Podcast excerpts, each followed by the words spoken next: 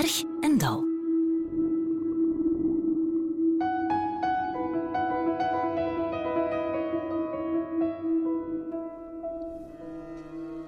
Hoe kan ik leven in een wereld met waarden en gedachten die plotseling niets meer voorstellen? Een vraag die u zich misschien ook al hebt gesteld, want zo lezen en horen we wijd en zijd, er zou sprake zijn van een grote leegte. Op het gevaar af dat u van ons wegloopt en vrolijker oorden opzoekt, maar de laatste keer dat er zo'n sfeertje hing, brak er een wereldoorlog uit. Tenminste, dat zegt Philip Blom. Niet de eerste, de beste. Blom is een Duits historicus, romanschrijver, journalist die in Wenen en Oxford studeerde. Dag, uh, Philip Blom. Goeiedag. Mijn eerste vraag luidt altijd: zit u op een berg of in een dal? Maar ik moet het eigenlijk niet meer vragen. U zit in een dal? Nee, ik zit juist op een berg, omdat ik kan op het dal neerkijken wat daar, waar daar toen was. Um, dat is voor een historicus altijd een hele bekwame positie. Je kunt dus kijken en wordt niet meer beraakt door dat wat daar gebeurt. beraakt worden, mooi, mooi, mooi. Ja, u bent een, een Duits historicus, dat zeg ik er even volledigheidshalve bij. Maar, en u schrijft in het Engels, maar u praat behoorlijk Nederlands. Hè? Mijn moeder was Nederlands. Op die manier. Ja, op die manier. Filip, wat is dat? Uh, wij zitten dus eigenlijk, als ik niet alleen jouw meest recente werk lees, alleen de wolken, maar ook de vorige boeken. Wij zitten met vragen waar anderen voor ons, honderd jaar geleden en nog langer, ook al mee zaten blijven. Ja, gek is dat, hè? Um, nou, ten eerste, de vragen veranderen zich natuurlijk nooit echt. We hebben altijd een lichaam, dus um, sterfelijkheid en ouderdom, dat is altijd uh, iets wat mensen preoccupeert. Maar er zijn ook dingen die specifiek zijn voor een historische periode. En daar inderdaad, ja, na de Eerste Wereldoorlog, daar hadden mensen eigenlijk zo'n beetje alle idealen en ideeën verloren. En er was ook nog iets, en dat is een verhaal. Ik zei net dat in historici een heel prettige positie hebben, maar je hebt ook, het is ook een, een soort van prettigheid die, um, die heel gevaarlijk is, omdat je ziet jezelf altijd aan het einde van een ontwikkeling. Je ziet nooit dat je zelf nog een deel bent, onderdeel bent van een grote ontwikkeling die zou doorgaan. Je bent nergens aangekomen. Je bent zo aangekomen ergens zoals de man die van de twintigste verdieping springt. Mhm. En op de derde verdieping vragen ze hem: Hoe gaat het met jou? En hij zegt: Zo ver, zo goed. Um, je bent natuurlijk nergens aangekomen, maar er is een groot verhaal die dus doorgaat. En dat is eigenlijk het verhaal van de technologie van de versnelling van de geschiedenis en ook een beetje van mens en machine. Dat klinkt een beetje gek, maar ik denk dat kan ik uitleggen. En daar is de, de Eerste Wereldoorlog is het eerste moment waar soldaten massaal begrijpen in hun miljoenen. Ik ben hier naartoe gekomen met mijn gedachten, met mijn idealen, met mijn moed, met mijn idealisme. Maar ik vecht niet eens tegen andere soldaten. Ik vecht tegen machines. Die zijn tien kilometer ver weg, als het een kanon was of zo. Ik vecht tegen mosterdgas, ik vecht tegen machinegeweren. En mijn idealen die doen er helemaal niet meer toe. Of ik patrioot ben of niet, dat is helemaal onbelangrijk. We zitten nu helemaal in die uh, herdenkingsfestiviteiten. Uh, ook wel in Duitsland, bij ons. 1914, 1918. Hier sterk in Duitsland ook, ja. Ja, hè? Uh, hier is het enorm. Hè? Ik bedoel, je mag geen dagblad meer opslaan of wat dan ook, of je wordt ermee om de oren geslagen. Nu, die oorlog schrijf jij heel klaar en duidelijk, de Eerste Wereldoorlog, is de eerste waar je eigenlijk een soort van demonische moderniteit krijgt. Ja, Daarvoor... En dat is belangrijk, denk ik. Kijk, normaliter hebben we een soort van geschiedenisbeeld waar de tijd voor de Eerste Wereld, dus de goede oude tijd, waar alles nog stabiel was. En dan, vier jaar later, heb je de moderniteit. Alles is modern. Vrouwen hebben korte jurken, korte haren. Wat is er gebeurd? Nou, duidelijk, zo kan het niet werken.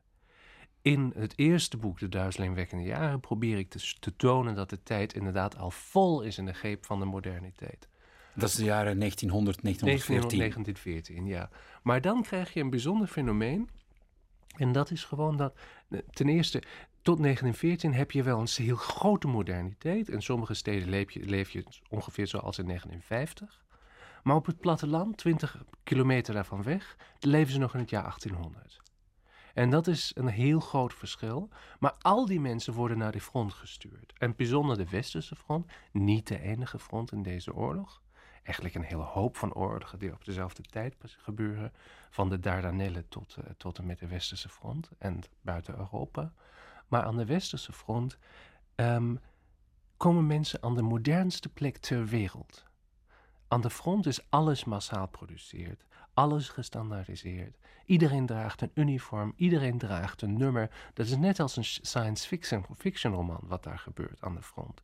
En die mensen worden geconfronteerd met een, met een moderniteit die nu een moordenaar is geworden. En dat is een ontwikkeling die zie je in het hele 20e eeuw.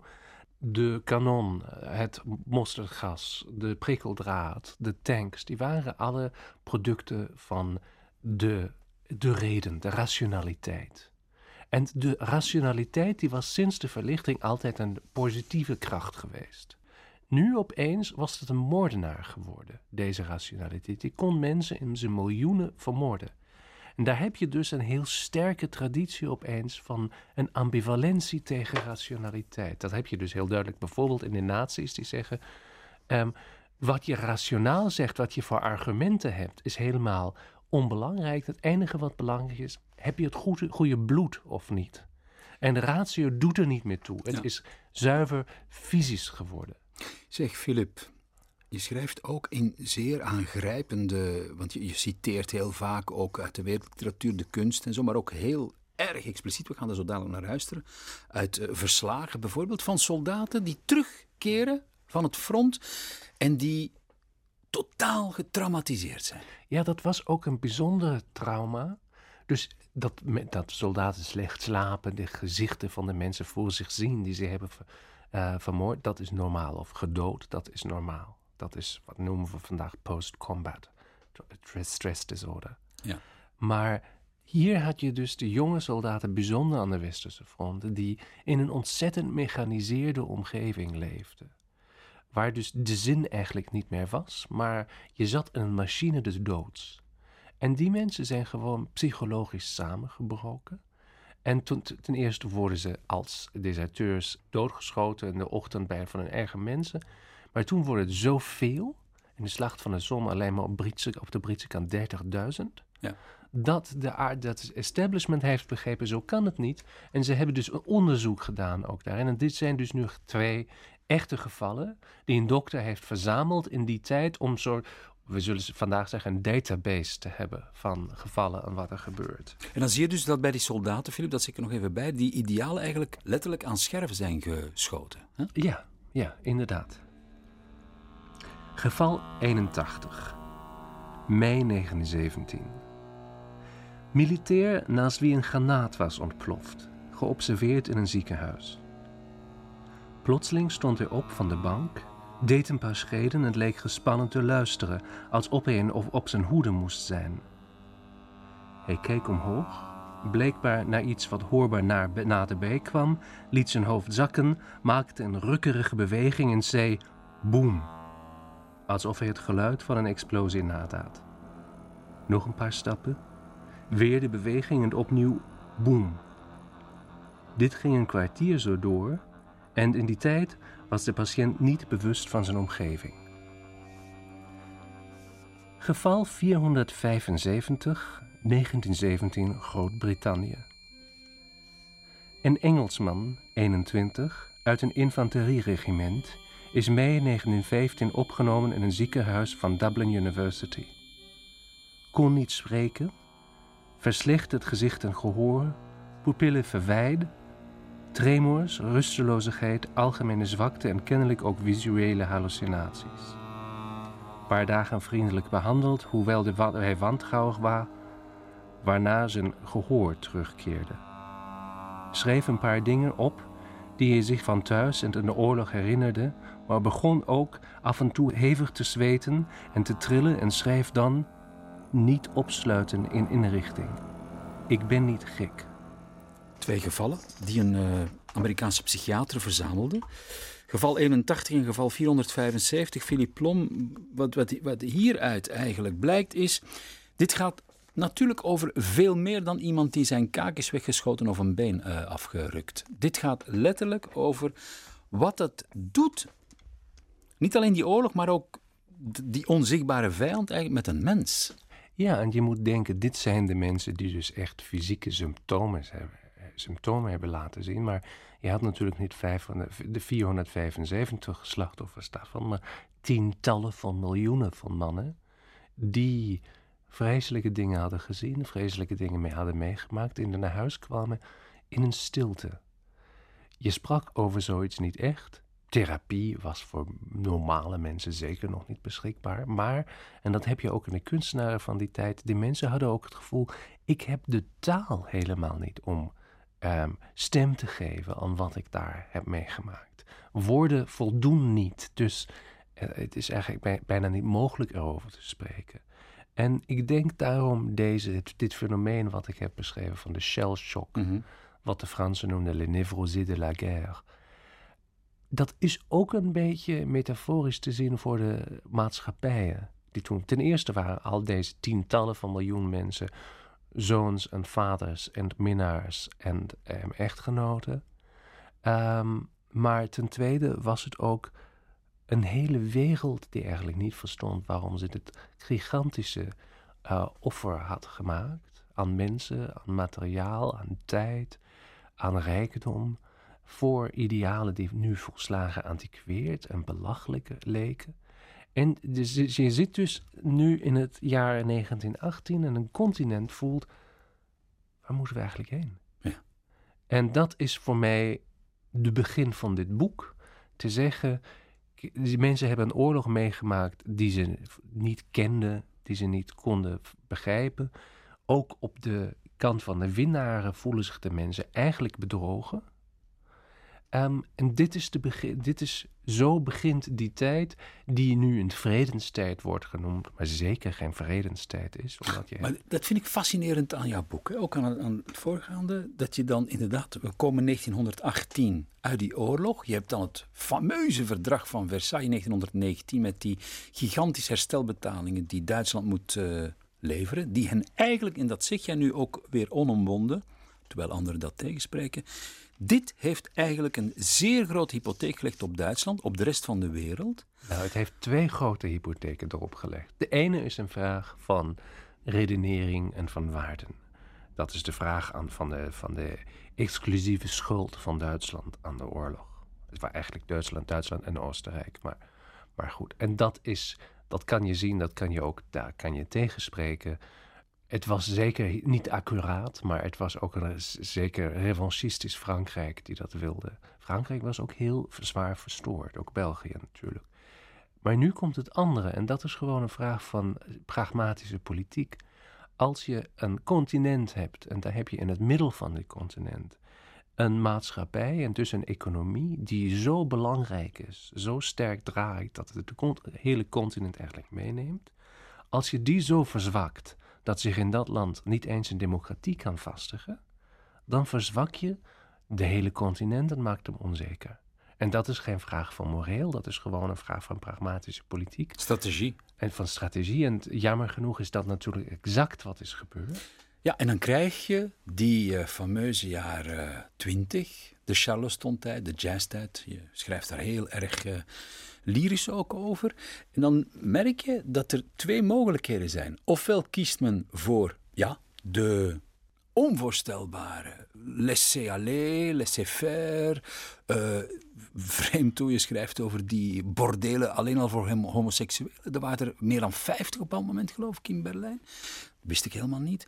Uh, uitspattingen, uh, gigantische feesten, drugs. Ofwel kies je voor het hele andere uiterste voor ja, dat opkomende nazisme. Nou, of communisme, of, bolsjewisme, of socialisme. Er waren vele ismes die er waren op die tijd. En dat is natuurlijk ook geen toeval. In een tijd zonder waarden. En in een tijd waar je bijzonder, bijzonder het gevoel hebt... de waarden van onze maatschappij, van onze civilisatie... die zijn gewoon niet meer gelijk aan een technologische realiteit... aan een realiteit van de industriële maatschappij. En um, die komen niet meer samen de waarden, de identiteiten die eigenlijk gingen voor het 18e, 19e eeuw. Um, of zelfs nog voor vroegere tijden, die zijn in een, niet meer toegepast en ook niet meer toepasbaar. Dus wat doe je? Nou, het is heel duidelijk. Of je kijkt naar andere waarden. Ehm, naar een nieuwe geloof waar je in kunt geloven. Een heilsleer. Een heilsleer, een messiaanse leer, Nieuw Jeruzalem. Of je zegt, en dat deed bijzonder de generatie die dus kinderen waren durende de oorlog, maar die in de late jaren twintig nu opeens volwassen worden. Je zegt, dat was jullie oorlog. Dat interesseert me helemaal niet. En als toch alle waarden kapot zijn, ik wil een beetje lol hebben. Ik wil vieren, ik wil mijn plezier. En dat is iets wat dus ehm, ja, wat nieuwe kleur geeft aan die tijd. Je hebt dus die goldenen 20er jaren. Je hebt de Flappers, The Bright Young Things. En je hebt een hele cult van ook een zekere infantilisatie die daarmee gaat. Dat heb je in onze tijd misschien, ken je daar ook een paar echo's van. Um, ja, ja, ja, ik wil geen verantwoordelijkheid, ik wil geen ideologie, ik wil mijn pret nu. We feesten gewoon. Ja.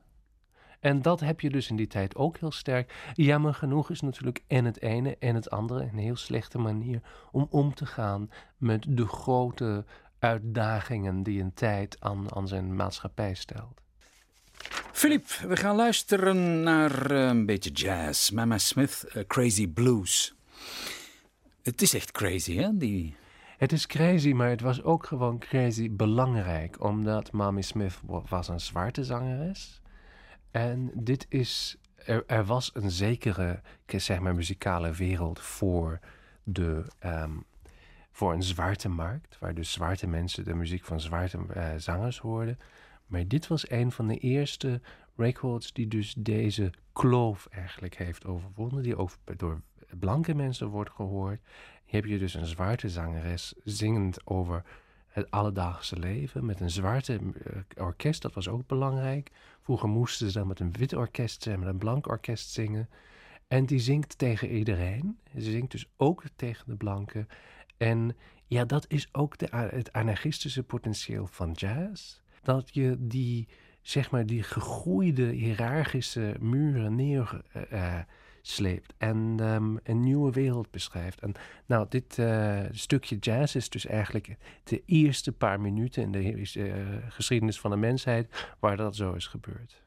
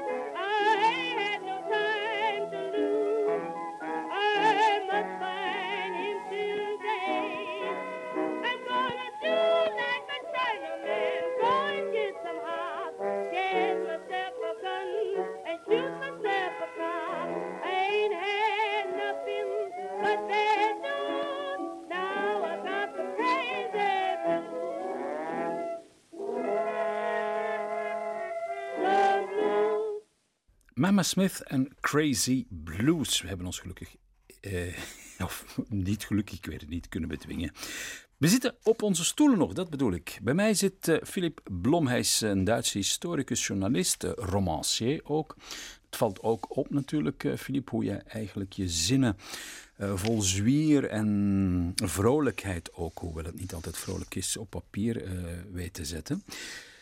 Laten we de periode nemen van het interbellum. Het is eigenlijk toch echt ook een beetje jouw specialiteit geworden die frappante gelijkenissen die er zijn uh, tussen toen en vandaag. Tussen mensen die zeggen van, weet je wat, ik leef mijn leven en wie zal mij tegenhouden? En de anderen die net kiezen voor het omgekeerde, kiezen voor een, een, een duidelijk strakke nieuwe waarden, nieuwe normen. Dat is dus kennelijk iets van alle tijden, of wat? Het is denk ik zeker van alle tijden. Van die tijd waar we schriftelijke bronnen hebben, zitten die twee krachten tegen elkaar aan. Wij doen wel alsof het ehm, altijd uh, nieuw is, hè? Nou, het is denk ik nieuw omdat ehm, er een zekere versnelling in zit in de geschiedenis. Het is, je hebt de moment waar de technologie begint de ritme te zetten van de menselijke beschaving. En waar dus door te leven in een maatschappij die niet meer traditioneel is, die niet meer van een traditionele orde is, krijg je natuurlijk ontzettend veel vrijheid. Maar je wordt ook gedwongen ontzettend veel keuzes te maken. En dat is dus een soort van instabiliteit die heel moeilijk is daarmee te leven. Maar als iedereen van ons denkt hoe zijn grootouders hebben geleefd, mhm. nog, en dat is al na die tijd, maar je voelt steeds nog in veel sterke um, paspartout om hen heen van uh, mogelijkheden, van dat doe je, van dat moeten de buren, mogen de buren niet zien. Van, ja, ja. De sociale controle. kerk en ja. Um, die controle is weg. Dat is natuurlijk onze vrijheid, maar het is ook heel ongemakkelijk, omdat als we nou bijvoorbeeld echt een morele beslissing moeten nemen, waar gaan we dan naartoe? Wie zegt ons wat goed is en wat niet? En ja, mensen gaan met deze onzekerheid op heel verschillende manieren om. Ja. Um, toen was het dus ook een massale zoektocht naar, uh, naar nieuwe grote, grote antwoord. Vanda vandaag hebben we een andere situatie, een gekke situatie, omdat we hebben eigenlijk gedacht, nou de markt heeft toch overwonnen in 1989 en all that. De markt heeft gewonnen. En de markt is gelukkig geen ideologie, maar het is getallen en statistieken, het zijn feiten. Dus we hebben, zijn voorbij het, de, de, tijd van de ideologie. We zijn nu in de tijd van de feiten. We kunnen nu zeggen: dit is net als de zwaartekracht. Zo werkt het nu eenmaal. En zo moeten wij de uh, maatschappij maken. Zoals we in 1989 bij het vallen van de muur zeiden: dit is het einde van de geschiedenis. Dit is het einde van Francis Fukuyama. Nu is dat jammer genoeg niet zo de idee van de markt is net zo dik ideologisch in zijn morele aannames en, zijn aannames over mensen als iedere andere ideologie. Natuurlijk bekijk je feiten, maar je moet feiten naar een bepaald criterium bekijken. En in dat criterium zit je moreel. Maar dus zeg je eigenlijk dat een marktdenken, dus is eigenlijk niet meer of niet minder dan een andere helsleer. Dat is een andere helsleer. Dat zie je ook bij ons. Zullen economen wij hebben, wij hebben onze rituelen, we hebben onze profeten, die ook net zoals in het oude, Griekenland altijd een beetje van het offervlees achterhouden voor zichzelf. um, wij hebben in iedere uitzending uh, beursnieuws. Wat een onzin, omdat mensen die in de beurs investeren moeten het in real time hebben voor iedere honderdste van een seconde. Ja. Um, andere mensen moeten helemaal niet hebben, omdat of nou de Dow Jones 73 punten hoger is vandaag, dat gaat hun leven niet veranderen. En toch, toch, maar het toch is een soort van propaganda. Het wordt ons voorgespeeld, dit is nou wat echt waar, waar het echt op aankomt. En het is inderdaad de hele dag door, 24-7. Hè? En dan, dan moet je, dan maakt natuurlijk ook dingen opofferen, omdat de markten, dat zijn blijkbaar wezens, die zijn voor onrust, die zijn gedeprimeerd. En dan moeten ze dus de offers weer weer gunstig gestemd worden. Nee, we zitten in een dikke religie, maar dat zien we niet meer. Maar um, wij, zien, wij zien wel dat de, de, de zeg maar ideologische, religieuze uh, beslissingen eigenlijk van de mensen van het interbellum. En daar zeggen we dan, wat waren ze dom? Hoe konden ze nou nazi's worden of bolsjewisten worden? Hoe kon dat nou? Ze wisten toch? Nou, ik ben benieuwd of mensen, historici over 80 jaar, dat niet over ons zullen zeggen. Hoe konden ze nou daarvoor ingaan? Voor deze marktideologie die bijna niemand helpt en bijna iedereen zwakker en armoediger maakt en die mensen in, in de derde wereld, de voormalige slaven, uh, ontzettend behandeld. Hoe konden ze dat doen? Maar toch heb je altijd in elke tijd ook weer een soort van visionair, hè? Die, die, die wel weten wat er gebeurt en die ons daarvoor waarschuwen. Je schrijft zelf in dat uh, hele mooie Het Verdorven Genootschap over de, de verlichting, citeer je Diderot. En die zegt, in deze immense oceaan van moleculen, of materie liever, lijkt niet één molecuul op een ander. De enige standvastigheid is, zegt hij, drinken, eten, leven, liefhebben en slapen. En dat is eigenlijk toch altijd zo? Ja, en dat is een enorme zin natuurlijk dat te zeggen. Maar het probleem is, wij, en Diderot overigens ook, dat is nou echt niet het onderwerp van de, van de uitzending, maar Diderot, voor mij is die filosoof zo bijzonder interessant omdat hij niet gelooft, maar hij heeft zijn nostalgie voor de geloof niet verloren. En hij weet, ik wil eigenlijk graag geloven en ik weet, dit verlangen wat ik voel, dat moet ik niet onderdompelen, dat moet ik niet negeren, daar moet ik niet tegenin gaan. Ik moet leren ermee te leven. En daar is Diderot natuurlijk niet alleen geweest. We hebben allemaal een behoefte eraan. Iets te geloven wat boven ons staat. Dat transcendente noemen. Een soort van transcendentie, ja. En met die behoefte te leren om te gaan is wel een hele uitdaging. Ja. Voor de meeste mensen is het gewoon uh, eenvoudiger te zeggen: of ik voel de behoefte niet, laat me maar alleen. Of Um, die behoefte betekent dat er ook een zin moet zijn. En die is dit en dat. En nu heb ik de waarheid. En daarom ben ik, heb ik ook het recht jou over het hoofd te slaan. Omdat jij heeft de waarheid niet. En ik weet het. En dat is altijd gevaarlijk. De Hooglander in het Kremlin, dat is een gedicht van Osip Mandelstam. Ik ga hem toch even moeten situeren.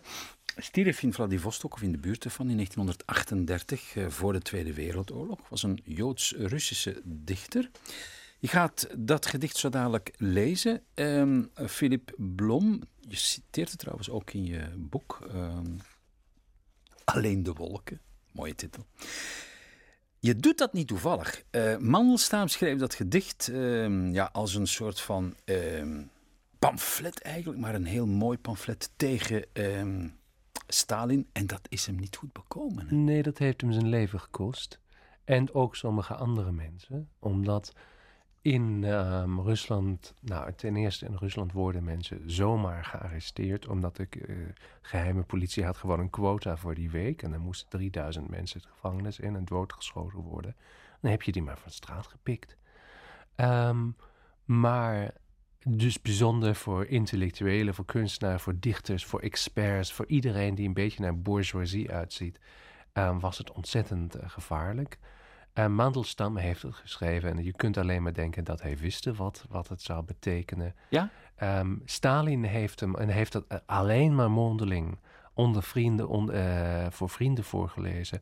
Stalin heeft dan een keer een andere schrijver opgebeld, Boris Pasternak. En heeft hem gevraagd, uh, zeg, uh, heb je dat gedicht ook gehoord? En Pasternak was zo buiten zichzelf met angst dat hij helemaal niet wist wat te zeggen. En zei, nou, het kan wel, maar ik, ik vond het ook geen goed gedicht. En ik zie het nog heel anders als Ossip dat doet. En, uh, en toen zei Stalin aan het eind van de conversatie, van het, van het gesprek... nou, ik zie, je wilt gewoon niet voor je kameraden opstaan. En legde voor het telefoon neer. Maar nu, kun je, nu is de verleiding groot om te zeggen, zo'n Pasternak, hè, de man van Dr. Zhivago, dat is eigenlijk een lafaard. Nou, kijk, ik denk dat is ontzettend eenvoudig te zeggen in een democratie, waar alle rechten en alle zekerheden. En nu, hè, in 2014. Als ik aan het einde van dit telefoon zou zitten, zou ik niet weten wat ik heb, zou hebben geantwoord. Hier is dus um, Ossip Mandelstam over Stalin. Zijn vingers zijn zo dik als wormen. Zijn woorden vallen als gewichten neer. Op zijn bovenlip een grote loerende kakkelak. Zijn laarzen glimmen. Op een heen baasjes met kippennekken, vloerige halfmensen, zijn spielgoed die een fluit, die ander miauwt, de andere jankt, als hij plotseling met zijn vinger wijst.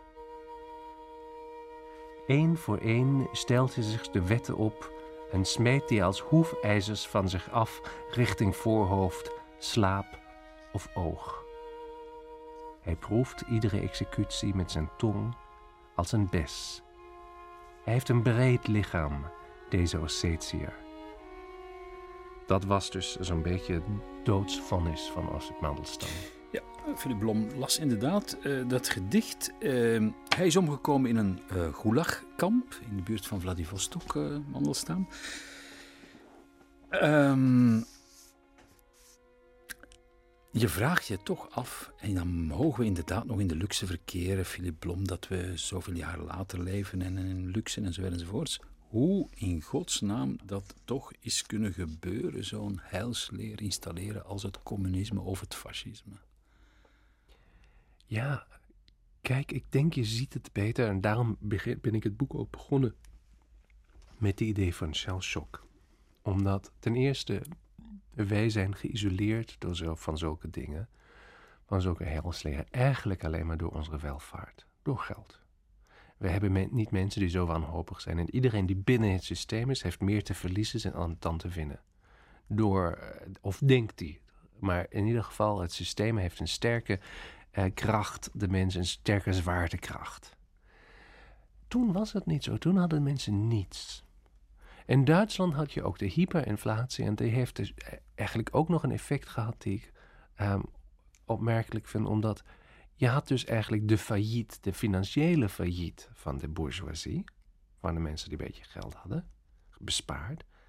Maar daarmee had je ook een soort van morele failliet van de bourgeoisie. Omdat waren mensen van de Max Weber's ethica van het werk. Die mhm. mensen die zeiden, je moet besparen, je moet zuinig leven, je moet voor het morgen leven. Uh, je mag niets uitgeven. En die mensen hadden nu van één dag op de andere niets meer. Dus hun autoriteit, hun sermonen, hun preken, waar was het allemaal voor? Waar sloeg het op? Dus ik denk, zonder de hyperinflatie zou Hitler het moeilijker hebben gehad zich in Duitsland te vestigen. Maar het was dus juist tien jaar nadat de waarden, zeg maar de moderate liberale waarden van een Duitse burgerij, volslagen waren verstoord. Maar eigenlijk had hij ongelooflijk veel geluk dat hij de economie en de slechte economische toestand aan zijn, uh, aan zijn kant ja, had. Ja, maar zou, zou iemand als hij geen kans hebben. Maar er waren zoveel mensen echt aan een existentieminimum. En daarbij komt natuurlijk ook nog dan het evangelie van de antisemitisme. Ja. Die een heel bijzondere antisemitisme was, omdat in wezen is het, was het een, een antimodern antisemitisme. Die de Joden identificeerden met alles wat moderniteit is, wat pers is, media is, industrie is. En zegt dus, die zijn tegen onze oude, oude wereld, ze zijn tegen onze oude moreel. Ze willen de, de zaak echt uh, volslagen kapot maken. En daarom moeten wij tegen hun ingaan. We luisteren zo dadelijk, uh, Philip Blom, naar uh, Gustav Mahler. Tenminste, Bruno Walter, de dirigent die Mahler dirigeert, de negende symfonie, het Adagio. Dat is een opname van 16 januari 1938 in jouw Wenen, jouw stad. Nu wil je dat absoluut horen. Waarom? Het is een ontzettend aangrijpende opname, um, een historische opname. Het is een live opname gemaakt op die dag in januari 1938. Walter, het is dus al de Austrofascisme, het is al geen democratisch land meer. Het is kort voor de aansluiting aan Duitsland. En Walter programmeert dus een Joodse dirigent. En je weet achteraf natuurlijk, die mensen die op die dag in die hal zitten, zullen nooit weer samen in een hal zitten. Ja. Dus het, dit is het begin van het einde. De muzici, de mensen in het publicum, publicum Walter zelf is uh, vlucht kort daarna. Naar Amerika. Um, ja, een jongetje in het publiek die later een sound engineer wordt in Amerika schrijft. Hij heeft daar later daarover geschreven, over die ervaring van het concert. Maar het is ook heel bewegend omdat Mahler in, de, in het laatste deel van de symfonie neemt hij een uh, Engelse koraal over. Abide with me. Dus blijf bij mij hier. En um, dat is dus ook zo'n kreet voor harmonie, voor menselijkheid, voor vrede, die uh, Mahler heel bewust gebruikt. En zijn laatste symfonie die hij heeft kunnen afmaken. Hij wist al dat hij heel ziek was. En die Bruno Walter dus nu op het programma zet op die moment in Oostenrijk. En dat vind ik inderdaad een heel bewegend emotioneel verhaal. Wenen, 16 januari 1938. Bruno Walter dirigeert de negende symfonie van Gustav Mahler.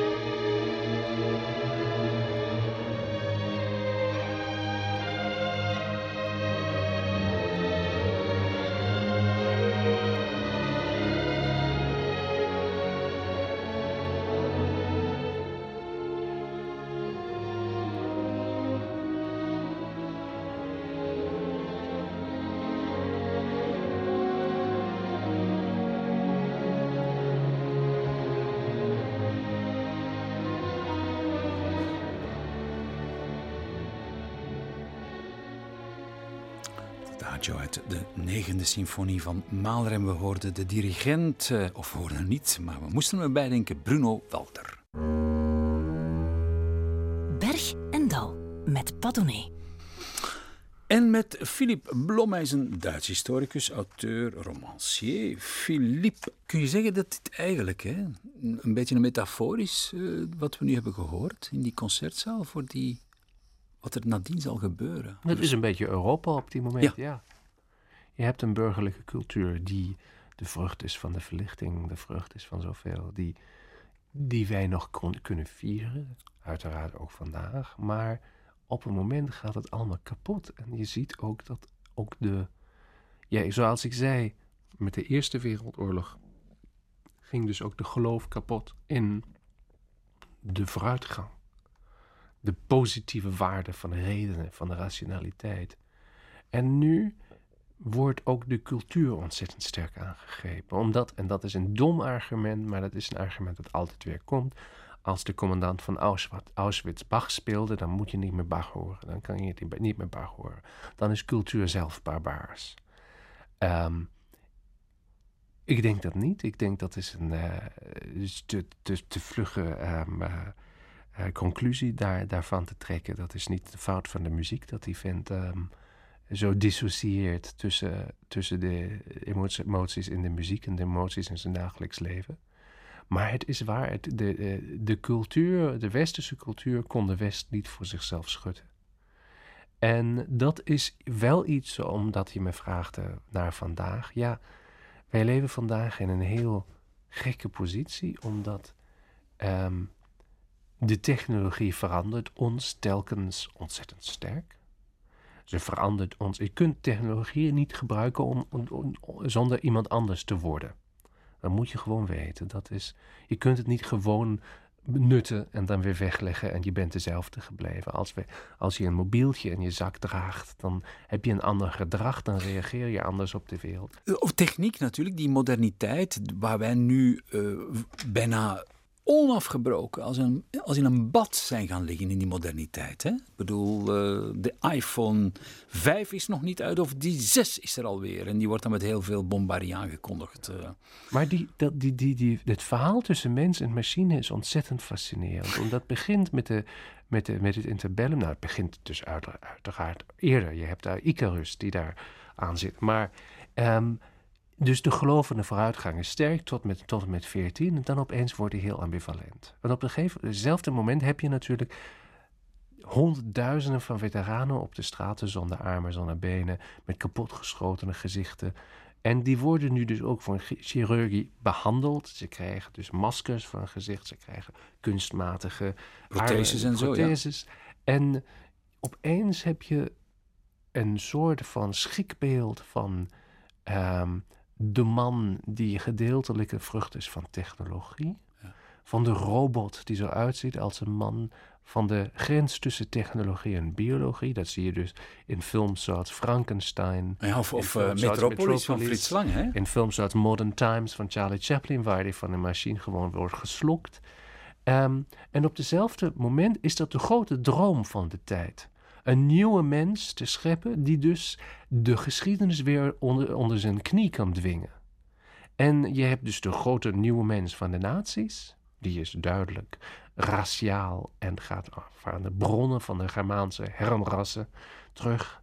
Um, maar het, is, het moet een nieuwe mens zijn en die zit in zijn uh, spierpracht uh, net zo uit, gek genoeg, als de socialistische nieuwe mens. Ja. Die juist niet biologisch moet zijn, omdat het is het wezen van het socialisme dat je niet biologisch determineerd bent, maar sociaal determineerd bent. Um, en daarom moet het eigenlijk een grote machine worden. En de nieuwe mens is de perfecte machine en de maatschappij is ook een machine. Maar je ziet alle kanten van deze tijd, zelfs de flappers en de, de mensen die vierden, die hebben hun lichamen ook veranderd. Er zijn miljoenen van mensen in de natuur ingegaan, hebben sport begonnen, hebben diëten begonnen, dus om hun lichaam te veranderen, hun geest te veranderen. De zoek naar de nieuwe mens was echt begonnen. En nou vandaag heb je nanomedicine en the Internet of Things en machines die onze pols meten en die meten hoeveel we lopen en wanneer we lopen en of we lopen. Die onze stoelgang zelfs gaan meten en wat we Alles, maar het is dus... En de, de machines zijn al onze lichamen binnengekomen en zullen dat nog veel meer doen. En dus de nieuwe mens gebeurt. het is alleen maar een vraag wat wij daarmee doen. In de, en hoe dat gaat aflopen. Ja, in het, en dat is de grote vraag natuurlijk. Maar in het interbellum was het dus de grote droom. En het was een droom die ook best wel uh, martialisch was. De nieuwe mens moest dus ook de concurrentie afmaken. Maar vandaag, we zitten gewoon in een beweging die dus van de industriële revolutie beginnend tot vandaag doorgaat en over vandaag heen natuurlijk nog zou doorgaan. Van en een, enorme versnelling van technologische verandering, tegenover die wij op een bepaalde manier ons moeten, ons, uh, ons moeten gedragen. W.H. Auden, dat is een uh, Engelse dichter die naar de Verenigde Staten is uitgeweken, net voor de oorlog in 1939. En volgens mij, Philip Blom, want je gaat zo dadelijk zijn gedicht lezen, The Unknown Citizen, is dat eigenlijk een aanklacht, een parodie op uh, waar we eigenlijk uh, in die tijd en vandaag ook uh, mee, mee zitten. De onbekende burger die is samengesteld uit de letters en de nummers van zijn Social Security of in Nederland SOFI-nummer of bij ons het Rijksregisternummer. Dat is nog steeds zo. Dat is, um, dat is het wezen van de moderniteit die door experts en statistici wordt beheerst. Um, en op een paar termini na die je zult horen, zou dat eigenlijk gedicht zijn wat vandaag is geschreven. Um, dit is dus een soort van report over een burger. Um, dat is dus, je zult denken dat is dat wat de geheime dienst over hem heeft. Bij het bureau statistiek is nimmer een klacht over hem en zijn activiteiten gehoord. Hij was worden over zijn gedrag steeds gezegd en heilige in de moderne zin van het verouderde woord. consumptie en koopgedrag vonden hem unaniem goed bekend met huurkoop en de nut ervan. Hij bezat alle geneugen van de moderne man: ijskast, radio, grammofoon en automobiel. Onze opiniepeilers melden vol tevredenheid dat hij de juiste standpunten bezat. Vrede was hij voor de vrede, bij oorlog was hij van de partij. Hij was getrouwd, verhoogde met vijf stuks de populatie volgens eugenese precies goed voor zijn generatie. Hij bemoeide zich, zegt onderwijs, niet met de educatie. Was hij vrij of gelukkig? Dat is een vraag die niet telt. Als er iets mis was, was het ons vast wel verteld. W.H. Auden, The Unknown Citizen, de onbekende burger. Ja, een beetje ook een verwijzing, parodie naar de onbekende soldaat. Hè, het graf van de onbekende soldaat. Dat trouwens, geloof ik, uh, uh, in zwang is geraakt na Wereldoorlog 1. Hè? Ja, natuurlijk. En dat was ook, had ook daarmee te maken dat zoveel mensen sneuvelden die gewoon niet meer identificeerbaar waren. Zoveel mensen gewoon verdwenen in de slam van de Somme. Dat ze nooit weer meer worden teruggevonden. Maar je weet wel, ze waren niet ze waren niet weggetransporteerd, ze waren nu een gedeelte van het landschap geworden. En daarom heb je dus de, de soldaat, de, de, het graf van de onbekende soldaat. En inderdaad de herdenking. En dat heb je dit jaar weer gezien. Ik ben dus veel op podia gezeten en heb veel discussieerd met andere historici van andere landen. En hoe verschillend de herdenking is van de verschillende landen is fascinerend en bijna ook chockerend. Um, als je ziet, natuurlijk in Rusland is de Eerste Wereldoorlog lang niet zo belangrijk dan wat er na, gebeurde. Dus de revoluties en de burgeroorlog. Um, dat was alleen maar het begin van die hele periode. In Polen heb je eigenlijk, dat was de, de grond, van hun natie. Dat vinden ze eigenlijk helemaal, zo erg helemaal niet. Um, Oostenrijk hij, heeft het einde van van een wereldrijk te beklagen. En, en natuurlijk ook de, de twijfel of de eerder aan het begin van het hele ding te zitten. Nou, in Nederland is er eigenlijk um, nauwelijks iets, want... Uh, in Nederland is er niet zo ging aan hem voorbij. Um, in Frankrijk is ontzettend veel. Er zijn grote ja. boeken alleen maar met de, met de evenementen die plaatsvinden. In België uiteraard ook. Bijvoorbeeld in Groot-Brittannië wordt het heel sterk ingezet. Weer om een soort van een martialisch um, sfeer te scheppen. En te zeggen, we hebben gewonnen en dit is uh, Ja, ja, ja, ja, toch, had je met de minister van Opvoeding die dat heel duidelijk zijn. Die ook heel duidelijk zei, hij was niet geïnteresseerd in historici die uh, Duitslands schuld uh, proberen te relativeren. Dus je hebt ontzettend veel verschillende herdenkingen aan deze dag. En dit is nu alleen maar binnen Europa. Mm -hmm. Ja, spreken we over uh, Australië en Canada enzovoort enzovoort. Ray Charles uh, aan de piano met David Newman tenor sax, uh, Undecided.